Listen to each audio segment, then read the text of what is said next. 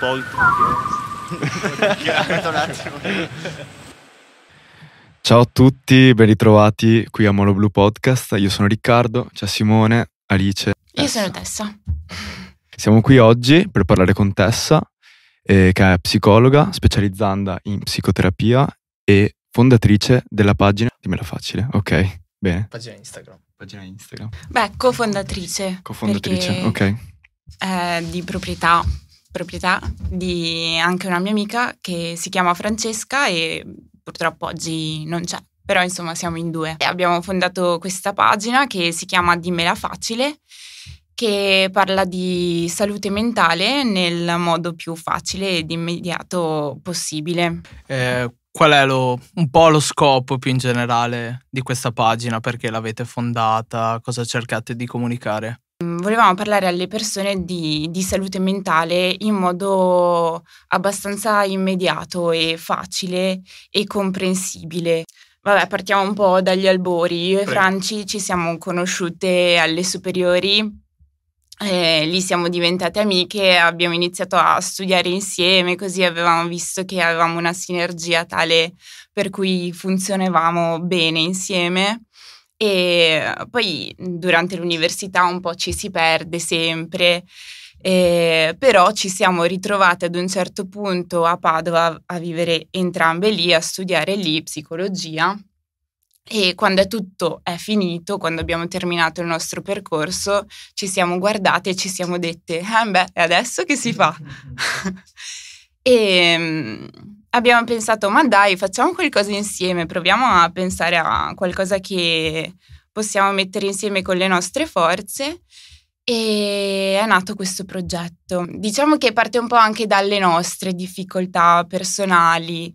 E, ehm, parlo per me perché ci sono io qui e dico che qualche anno fa ho, ho, avuto bisogno di rivolgermi ad un professionista per richiedere un supporto psicologico e sinceramente anche se stavo studiando psicologia io non sapevo dove andare a sbattere la testa. Cioè, a, chi vado a chiedere come funziona, ma cosa succederà mai in quella stanzetta, boh, che vedi solo nei film Vabbè, insomma, quindi mh, mm, volevo rendere un po' più facile per le persone approcciarsi a questo tipo di cose, parlandone. Quindi possiamo anche sfatare il mito che uno psicologo non ha bisogno di un altro psicologo perché ha già le risposte a, a tutte le domande. È esattamente il contrario. Per essere un bravo psicologo bisogna fare un... cioè, insomma, lo consigliano fortemente fare un percorso psicologico tuo che di solito è anche abbastanza lungo, sinceramente, e altrimenti è un casino. un grande psicologo che è già stato qui mi ha detto impari a fare lo psicologo solo facendo terapia e non so perché non lo sono, però insomma eh, ha messo molto spesso l'accento su questa cosa, sul, sulla necessità di uh, fare esperienza prima in, pri- in prima persona di cosa può voler dire essere un paziente per comprendere meglio. immagino sia anche um, un po' eh, il motivo per cui, immagino, ce l'hai appena detto, insomma, il motivo per cui avete creato questa pagina, dare una mano comunque um, ad alcune persone di fare, di, di, per fare il primo passo, per, uh, per cercare di capire meglio cosa uh, può voler dire uh, fare terapia. Uh, come lo fate esattamente? Qual è il vostro approccio nel fare, nel dare questo aiuto? Sì, noi come hai detto tu, volevamo proprio accorciare le distanze, quindi siamo partiti dalle cose più basiche, quindi anche sviluppando contenuti che riguardassero un po' le, le differenze base, la differenza tra psicologo, psicoterapeuta, psichiatra, ma cosa cambia? Ma chi de- da chi devo andare? Oppure se io voglio rivolgermi al sistema pubblico piuttosto che al privato, dove me lo vado a cercare queste robe? Che ne so di come funziona? Quindi siamo partiti un po' da lì e poi abbiamo toccato un po' quelle che sono le paure nel primo approccio con uno psicologo. Quindi non so, spesso ci si fa tanti pensieri, si hanno tanti dubbi che poi rimangono nella testa e frullano e, e poi si ingigantiscono e quindi abbiamo pensato dai parliamone, quali sono le paure più frequenti, che cosa si può pensare, arrivo lì, cosa dico, mi fa delle domande, devo parlare io, ma di che? Quindi insomma un po' così. Sì, io ho, ho avuto lo stesso identico problema perché ho iniziato ad andare in terapia finita d'estate. E mi ci è voluto tipo un anno per convincermi perché mi mancava proprio quella, quella spinta perché da un lato c'è anche una cosa che è molto diffusa secondo me del fatto di vabbè ma non mi risolve i problemi cioè vado lì parlo non è che mi dà la soluzione. E quindi c'è anche la cosa che è importante far capire che in realtà acquisisci degli strumenti, impari a usare degli strumenti che hai, impari a gestire le cose che, per cui andato, uno si rivolge da un psicologo. E dall'altro c'è anche comunque la paura di andare forse troppo in profondità, di scoprire delle cose che dopo diventano insommortabili, di divent- cioè ti prende l'ansia, cioè quest'ansia che non, cioè, sembra quasi ingestibile, quindi cioè, a me è venuta una curiosità del come fai tipo a convincere una persona che la prima seduta in realtà è un passo che ti apre una porta gigante e non ti sbatte le porte in faccia, cioè è un momento liberatorio perché c'è questa paura come quale pensi sia il modo migliore di comunicare questa cosa? Io penso che sia difficilissimo convincere le persone, anche io ci ho messo più di un anno per convincere me stessa ad andarci e fa paura, fa paura perché è un viaggione che tu intraprendi e ti guardi dentro e chi lo sa cosa ci puoi vedere dentro, che cosa incontrerai. Spesso non le vorresti incontrare quelle robe, cambiare fa una paura enorme e quindi semplicemente proviamo a ridurre un po' l'ansia che sta prima, eh, cercando di, non so, eh, spiegare quello che, che potrebbe accadere. Quindi si prova a fare questo, può essere un passetto piccolo, ma non si può convincere nessuno, le persone devono essere motivate di per sé. Sì. Mm. Probabilmente è proprio il passo più difficile quello di cominciare la, la terapia. Effettivamente poi si è in qualche modo accompagnati una volta che si fa la prima seduta e quindi da lì anche per, parlando per esperienza personale probabilmente è un viaggio che non facendo più da soli ma con, con un professionista sicuramente ti fa sentire ehm, comunque di fare qualcosa accompagnato da, da qualcuno che, che, sa, insomma, che conosce la, il tema. Mi è venuta appena in mente una domandina. Perché ne parlavo fatalità con lo psicologo, che io lo sto vedendo molto come un ok, magari ho un, una saccoccia, uno zaino pieno di mattoni e lui mi aiuta un attimino a lasciarli perdere, a sistemarli bene, ma ehm, è possibile ehm, tipo vedere la figura di una tua psicologa, un tuo psicologo come quasi, non vorrei usare le parole sbagliate, però quasi troppo determinante, cioè fare troppo affidamento verso quella persona nel momento in cui tu dovessi interrompere la terapia, cioè hai un, cioè diventi perso e diventi quasi dipendente da quella cosa. Cioè non si dovrebbe quasi mai smettere di andare in terapia. Penso, cioè, quando è che cioè, è difficile arrivare a un momento in cui tu dici ok, non mi serve più la terapia. Cioè, non so, Guarda, per me è difficile perché non l'ho ancora finita, sono ancora lì, quindi è un po' difficile se ti parlo della mia esperienza personale, però insomma vedendo da fuori eh, insomma, alcuni percorsi che sono giunti a un termine, i percorsi sono un po' tutti diversi, sei con una persona che ti accompagna e a volte ci si prefissa anche degli obiettivi che possono essere grossi oppure possono essere anche un po' più piccolini e può essere che una persona abbia bisogno di un percorso un po' più piccolino e che raggiungere quell'obiettivo ad un certo punto arrivi e ci si rende conto che insomma il percorso è terminato. Poi la paura della dipendenza è una paura, cioè, eh sì, è devastante quella roba lì. Sì, cioè nel senso anch'io quando devo prenotare adesso, io vorrei andare tipo una volta a settimana, tutti i giorni, quando so che magari manca un mese, cioè senti che ti manca, cioè eh, io sento tipo che mi manca un po' quello spazio sicuro e c'è questo rischio di diventare un po' dipendenti dalla cosa. Cioè, in senso, magari, cioè, dopo comunque ha un significato positivo perché comunque è uno spazio in cui ti aiuti, ma può scattare un qualcosa anche di negativo, secondo te?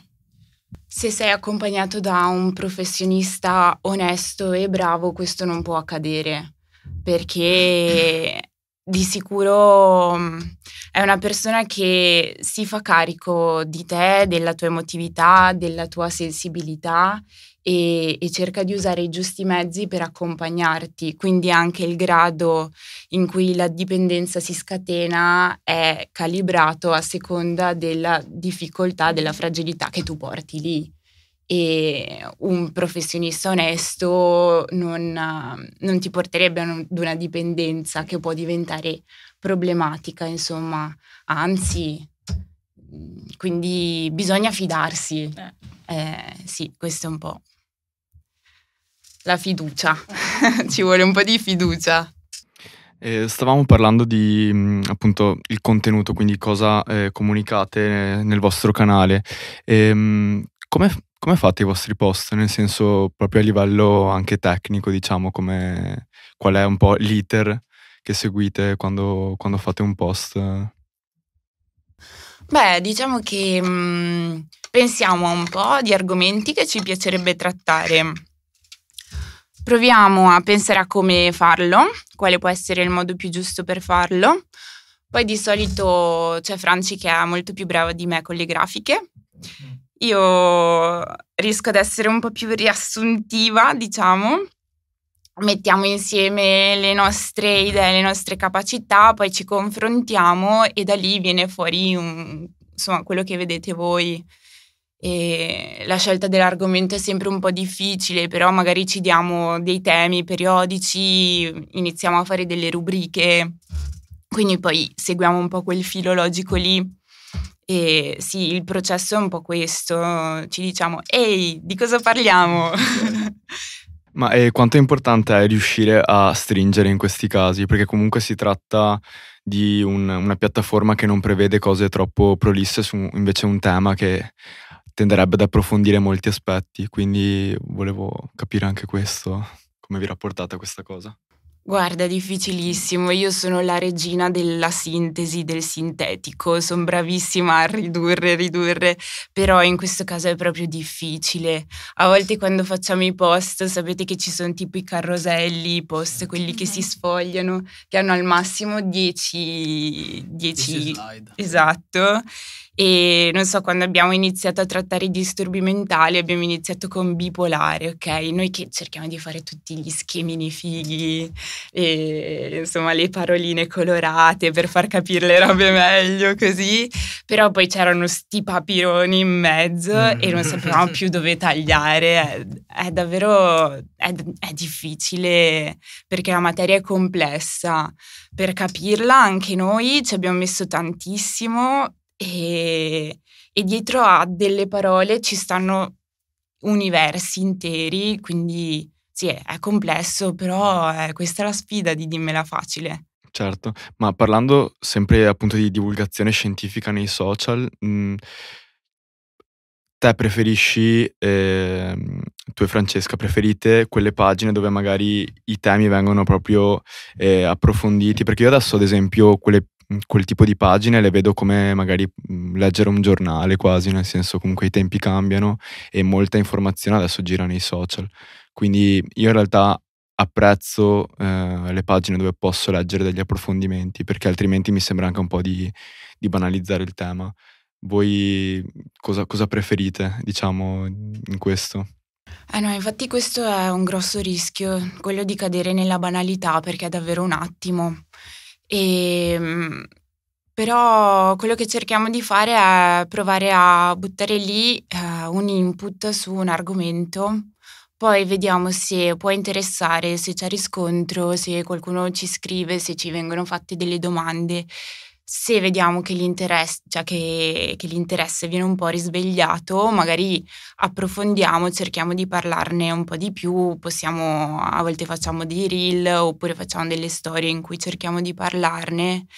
E ehm, poi del resto su Instagram, a meno che non ti metti a fare le dirette lunghissime, oppure cioè, è davvero difficile proporre un contenuto e aspettarsi un riscontro abbondante quando il tema è molto complesso e molto pesante anche, quindi noi mettiamo degli input, poi speriamo che risvegli la curiosità. Beh, questo è molto funzionale perché comunque magari ammorbare anche troppo con co- dei contenuti molto, molto prolissi alla fine può fare l'effetto contrario, quindi sicuramente lanciare degli input eh, è una cosa molto utile per poi capire, anche avere un termometro di cosa può interessare un po' al pubblico. Sì, anche un po' diciamo, il paradosso del social network che uh, hai a disposizione tantissime cose, però magari tendi a concentrarti sulla cosa pronta che hai, senza magari spesso pensare ho letto questa cosa, ho visto questa cosa, potrei saperne di più, non dico comprando un manuale di psicologia uh, subito, magari cercando qualche articolo e, ehm, però mi sembra che il vostro approccio sia comunque molto funzionale a questa cosa, cioè appunto queste ehm, piccole pillole che vengono fornite a, ai vostri follower che poi potrebbero aiutare a, ad approfondire. Eh, beh, im, immagino più o meno il vostro target, se un target di ventenni, trentenni a chi vi rivolgete particolarmente? Sì, utilizzando Instagram il target è quello dei fruitori di Instagram, quindi bene o male principalmente la fascia 25-35. Ok, quindi comunque persone che già autonomamente potrebbero essere in grado di, di riconoscere, di cercare eh, gli input che gli date, ecco. Quindi per me potrebbe essere estremamente funzionale questo, questo tipo di comunicazione. Magari un adolescente non sa da che parte iniziare nemmeno a cercare quello che gli viene detto. Oddio, non saprei al giorno d'oggi se un adolescente non, mm. non, saprebbe bene ricercare le informazioni di cui ha bisogno. Certo è che forse bisognerebbe fare ancora porre maggiore attenzione ai contenuti che si divulgano in quel caso lì, perché mm, cioè, una cosa che è tanto tanto difficile, ad esempio quando parliamo di disturbi mentali, è noi parliamo di un disturbo, però un disturbo ha determinate caratteristiche che sono differenti da, che ne so, se parlo di disturbo depressivo, è molto diverso da un, uh, un vissuto depressivo che probabilmente abbiamo avuto in tantissimi cioè tutti abbiamo avuto un momento in cui siamo stati molto tristi, avevamo poca voglia di alzarci dal letto, eccetera, però un disturbo è diverso, quindi forse bisognerebbe rimarcare ancora di più questa differenza e questa è proprio una grossa difficoltà che noi incontriamo nel, nel costruire i nostri contenuti. Abbiamo sempre paura che le cose vengano un po' travisate. Eh, prima parlavi di porre l'attenzione su queste tematiche e penso che negli ultimi anni comunque molti personaggi pubblici, influencer, eccetera, abbiano, eh, alcuni abbiano provato a un po' a togliere quella maschera da personaggio pubblico per aprire un po' una finestra su quella che, che è la loro vita privata con tutte le, le problematiche che ne, che ne conseguono. Quindi è capitato magari di vedere eh, dei personaggi aprirsi su, sul tema salute mentale. Però eh, una domanda che volevo farti è quanto questo è funzionale, quanto questo può essere utile, nel senso che comunque poi si tratta di persone che no, non hanno le tue competenze, che però stanno parlando del tema e stanno ponendo l'accento su quella tematica là.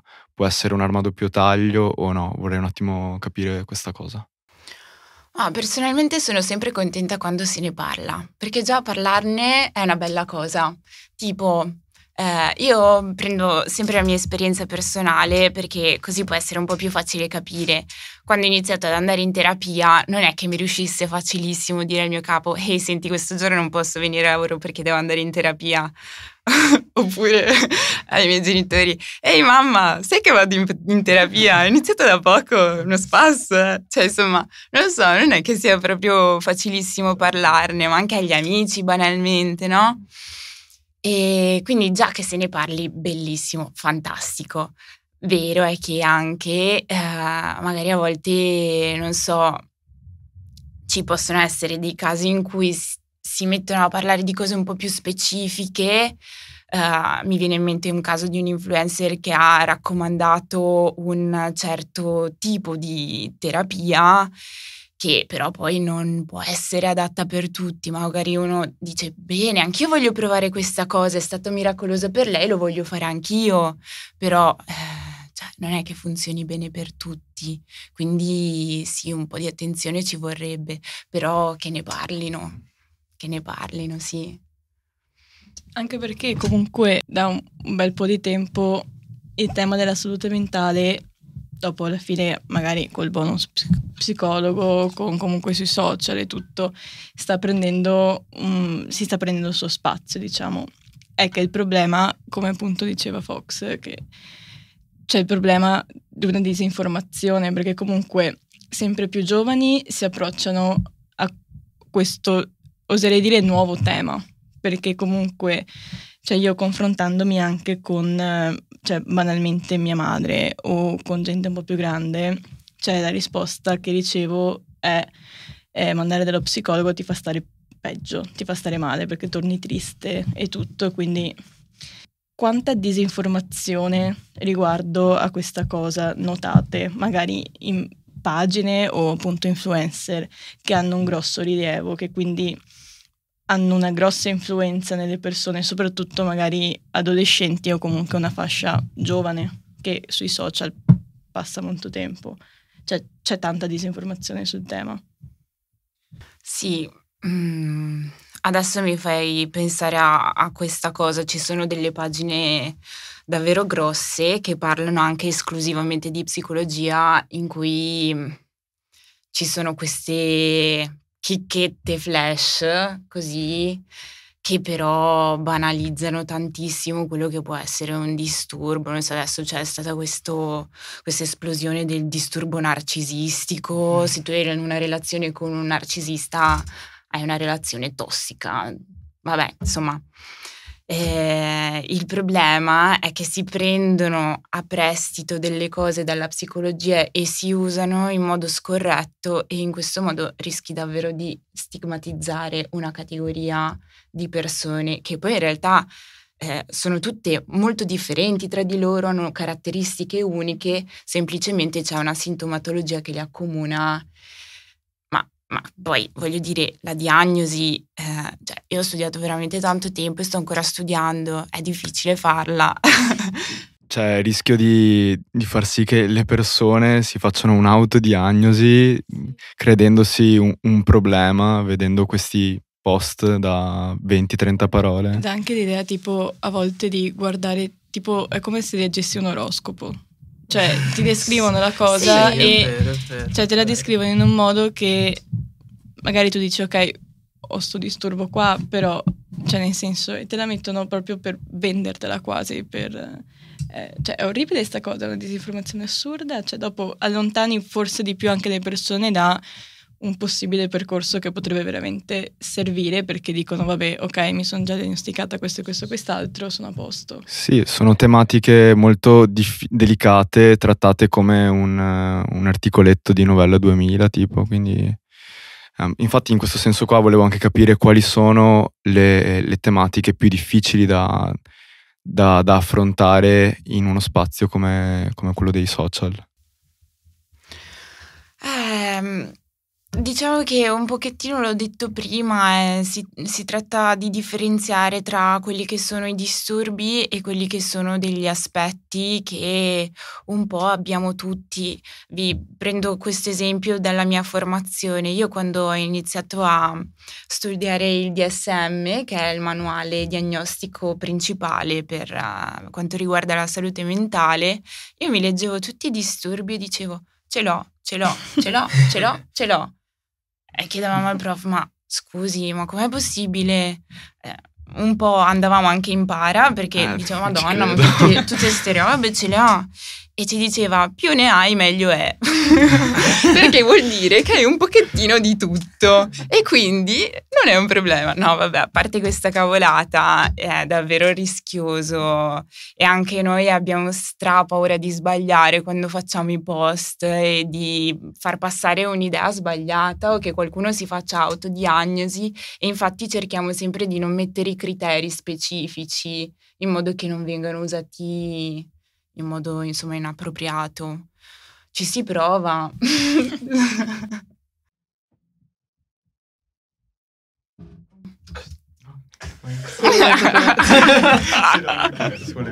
no, ok, ok. Eh, nella vostra pagina utilizzate anche dei riferimenti al cinema, alla musica, alla letteratura. Eh, questo può aiutare chiunque legga i vostri post a non dico capire meglio uh, il tema di cui trattate, ma quantomeno avere un supporto per, uh, per approfondire, per uh, esplorare qualcosa in più. Sì, diciamo che mh, quando abbiamo aperto la pagina magari abbiamo iniziato a chiedere un po' in giro oppure anche alle persone che ci, ci, ci seguivano direttamente sulla pagina eh, allora, vi sembrano un po' interessanti i contenuti? Mm. Come abbiamo chiesto qualche feedback, insomma, per capire un po' come muoverci. E mm, tanti amici, soprattutto, chiedevano: sarebbe bello vedere più esempi, sarebbe bello anche sentire qualche storia per capire un po' di più come, come funziona, no? Per accorciare ancora di più le distanze. E però effettivamente mh, mhmm, cioè, ho pensato cosa faccio? Prendo dei casi clinici e li metto su Instagram, cioè sono molto complessi, cioè, li avrei presi ovviamente dai libri, no? Quelli già, già pubblicati, però sono complessissimi, sono difficili da trattare, mentre un mezzo come, che ne so, un... non so, ehm, se noi prendiamo l'arte e la utilizziamo per comunicare, credo che arrivi in modo molto più immediato alla pancia. Certo. E quello è un mezzo potentissimo. Un pezzettino di un film, una canzone, per me apre mondi immensi, più di tantissime parole. E quindi, insomma, abbiamo visto che comunque sono stati apprezzati e quindi li abbiamo inseriti un po' nelle, nelle nostre spiegazioni. Bene, bene.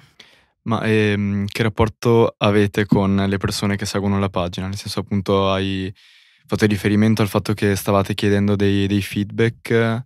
Avete ricevuto dei commenti particolari che vi hanno incuriosito? O diciamo, come, come sta andando, come stanno andando i feedback che, che ricevete? Ma eh, tante persone ci hanno scritto per complimentarsi del progetto e dicendoci soprattutto grandi che ne parlate, è bello sentir parlare di salute mentale, è importante, mm, diciamo che fa sentire anche un po' meno soli nel momento in cui si è intrapreso un percorso e, mm, e poi c'è stato anche qualcuno che magari ci ha dato dei suggerimenti sui contenuti da aggiungere, da, da, inserire. Ad esempio, quando c'è stato il bonus psicologico, ci hanno chiesto di tenere aggiornate le persone oppure di spiegare bene come funzionava. Quindi abbiamo anche un po' seguito le richieste che ci arrivavano. E questa è stata appunto una notizia che aveva fatto molto parlare, quella del, del bonus psicologo però pare che già ci sia una proposta in, in cantiere per, per modificarlo, no? se non sbaglio, però correggimi in caso, e pare che i soldi stanziati per persona siano aumentati, però a fronte di molte meno persone a cui dare accesso a questo bonus, quindi cioè, la situazione sembra ancora un po' confusa, non si capisce bene dove, vogliono andare a parare. In generale volevo capire cosa ne pensi te di questa cosa del bonus, ma anche come vedi eh, il paese, in, cioè il rapporto che ha il paese in cui viviamo nei confronti della, della, salute mentale, perché abbiamo parlato comunque di molta disinformazione, ma secondo te si sta facendo, si sta muovendo qualcosa di fatto? O... Allora, il fatto che mm, abbiano inserito questo bonus ha sia degli aspetti positivi che negativi, un po' come tutto. Vabbè, gli aspetti positivi eh, riguardano il fatto che almeno è stata posta un pizzichino di attenzione alla salute mentale delle persone che dopo il Covid veramente, cioè io non so, è stato uno sfacelo, soprattutto nella fascia dei giovani. Mm-hmm. E i servizi pubblici purtroppo sono disastrosi. Io um, sono stata in neuropsichiatria per, per, un po', visto la quantità di richieste che ci sono a fronte del personale che c'è a gestire. Cioè, davvero le risorse sono pochissime e quindi buono che eh, sia stata posta attenzione su questa cosa, Male il fatto che non ci siano state, eh, stati finanziamenti destinati a, ai servizi pubblici più ingenti. Adesso, eh, speriamo che, che insomma sì, speriamo che i fondi diventino di più, però comunque le, se le persone a cui sono destinate sono poche, non si risolve tantissimo. È come un, un tappabuchi, no? Mm. Si cerca sempre di mettere i tappabuchi, però quello che sta sotto è eh, quello che dovrebbe essere rivoluzionato, quello che dovrebbe essere rifornito di soldi, di persone, di strutture. Manca quella roba lì. Però dai, è un passetto. Un passetto. un passetto. un passetto. È un tappabuchetto. Sì. Ma invece per quanto riguarda il, um, il, vostro rapporto, parlavamo prima del rapporto con i vostri follower, ma ho notato che uh, sia in alcuni reel tu appari in prima persona a parlare e nel, nella bio della vostra pagina, se non addirittura nel sottonome, non so come si chiami, il, ci sono due nomi su Instagram se non sbaglio. Vabbè, comunque sono... Ho capito cosa Ok, eh, sono comunque presenti sia il tuo nome sia quello di Francesca, quindi quanto è importante comunque in ogni fase dell'approccio alla psicoterapia eh, il, mm, il rapporto personale, la presenza della persona, se voi stesse comunque ci tenete così tanto a, a essere presenti fisicamente in un certo senso? Beh, per noi è stato difficilissimo in primis aprire la pagina Instagram perché entrambe non è che siamo mega social eh? e quindi mettersi in una piattaforma anche solo, eh, non so, far vedere ai miei amici, ai miei parenti che scrivevo delle cose mie, anche senza metterci la faccia, eh, perché il nostro logo è ancora un disegno che ho abbozzato io, quindi n- non c'erano all'inizio le nostre facce perché non avevamo coraggio. e, e quindi è stato difficile già lì il lancio della pagina, mettersi in gioco. Cioè, mettersi in gioco è sempre dura, secondo me. E mh, poi però ho visto abbiamo messo i nostri, i nostri, nomi nella biografia perché volevamo far capire che c'erano delle persone vere dietro alla pagina, che insomma, sì, delle persone reali. Dopodiché io ho iniziato a provare a fare dei reel e a metterci la mia faccia. Lì è stato veramente ancora più difficile perché la prima volta che ho pubblicato un reel avevo la tachicardia, però mh, mm, insomma ci sono riuscita e sono anche molto soddisfatta di me. Tra un po' arriverà anche la Franci, okay. con calma, ma arriva anche lei. E ehm, proprio perché credo che sia importante vedere che ci siano delle persone reali con eh, le loro fragilità, le loro debolezze e anche i punti di forza, però mettersi lì e dire io sono qui e voglio dire questa cosa. E insomma, è stato un bel percorso, tosto, Bene. però si fa. Cioè, appunto, è proprio una sfida questa pagina per entrambe. È anche un modo diverso forse di vedere una figura come la vostra, nel senso che se penso a come è sempre stato ritratto lo psicologo, il, ter- il terapeuta nei, nei, film, nei media, quindi il classico appunto borghese, com'è che l'avevamo definito? Borghesotto intellettuale. intellettualoide chaise esatto. la chaise immancabile, beh in questo caso nessuna chaise longue ma un telefono, un social network, quindi non lo so, come come vi ponete nei confronti di questa cosa? Perché comunque è un po' una rivoluzione anche, se, seppure molto piccola, però de, della visione che si ha di una figura professionale. La, la stai notando, la state notando e in, in, tutti i professionisti di questo campo c'è comunque ancora una parte che è molto tradizionale e che tiene quasi questa separazione tra, tra, tra appunto la sua professionalità e poi quello che è il paziente. Cioè io credo che comunque la, la divisione sia netta e debba esserci per, eh, proprio nel pratico perché è funzionale, però quanto è importante il modo in cui questa, questa figura professionale si mostra? Eh, qui tocchi un bel punto, eh? No, perché appunto Mhmm, c'è una fascia di tradizionalisti, anche magari di professori, di o anche di di persone della mia età che la pensa in modo, insomma, un po' più rigido, nel senso che per come è nato il terapeuta ai tempi di Freud, ma poi anche molto più avanti, ancora adesso, eh, tu quando arrivi lì non devi sapere niente della persona che ti sta davanti, non dovresti sapere nulla. E invece sono su Instagram e c'è pure il link alla mia pagina personale, non è aperta, però insomma eh, sono ben esposta e non sono di sicuro l'unica e non sono la prima, Mhmm, ho visto che ci sono insomma altri professionisti, anche insomma un po' più esperti di me che già l'hanno fatto, che si stanno mettendo in gioco in questo modo. I tempi cambiano, le modalità di approccio alle persone cambiano. Eh, secondo me questo è ancora un po' in via di sperimentazione, eh, perché appunto la, la professione comunque è giovane e il modo di stare di questi professionisti sui social è totalmente nuovo, quindi ognuno sperimenta un pochettino. Tant'è che anche l'ordine degli psicologi adesso stava pensando a come poter regolamentare la presenza dei social, dei, degli psicologi sui social. E, e quindi sì, è un punto un po' spinoso. Però tu lo vedi come un possibile futuro di questa professione, cioè quello di lavorare sempre di più su piattaforme digitali?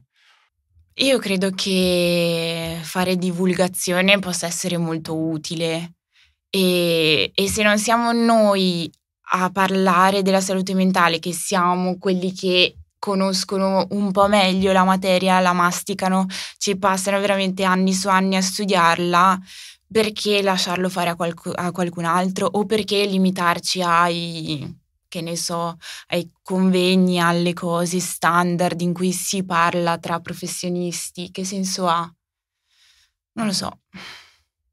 Questo è un po' il mio pensiero. Io ho una domandina che in realtà mi è venuta in mente tipo mezz'ora fa, però poi cambiato discorso e tutto, quindi forse torniamo, indietro, torniamo un po' indietro, indietro, non so.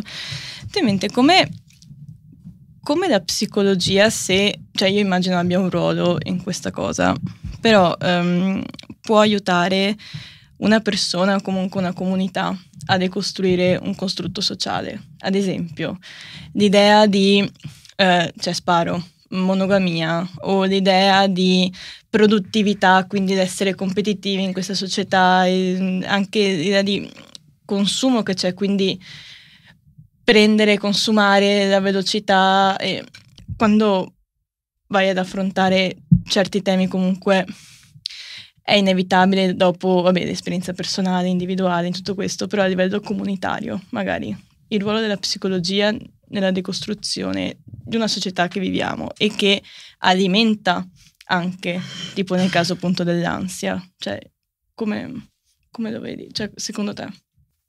Beh, in realtà c'è tutta una branca della psicologia che si occupa della comunità e si chiama appunto psicologia della comunità che cerca di, mm, insomma, di costruire dei progetti, lavora un po' più nel territorio per eh, fare in modo che mm, sì, che, che anche de, la stigmatizzazione di alcuni argomenti che sono ancora dei grossi tabù eh, si, si, sciolga, si ammorbidisca un pochettino. Quindi c'è chi si occupa anche di questo.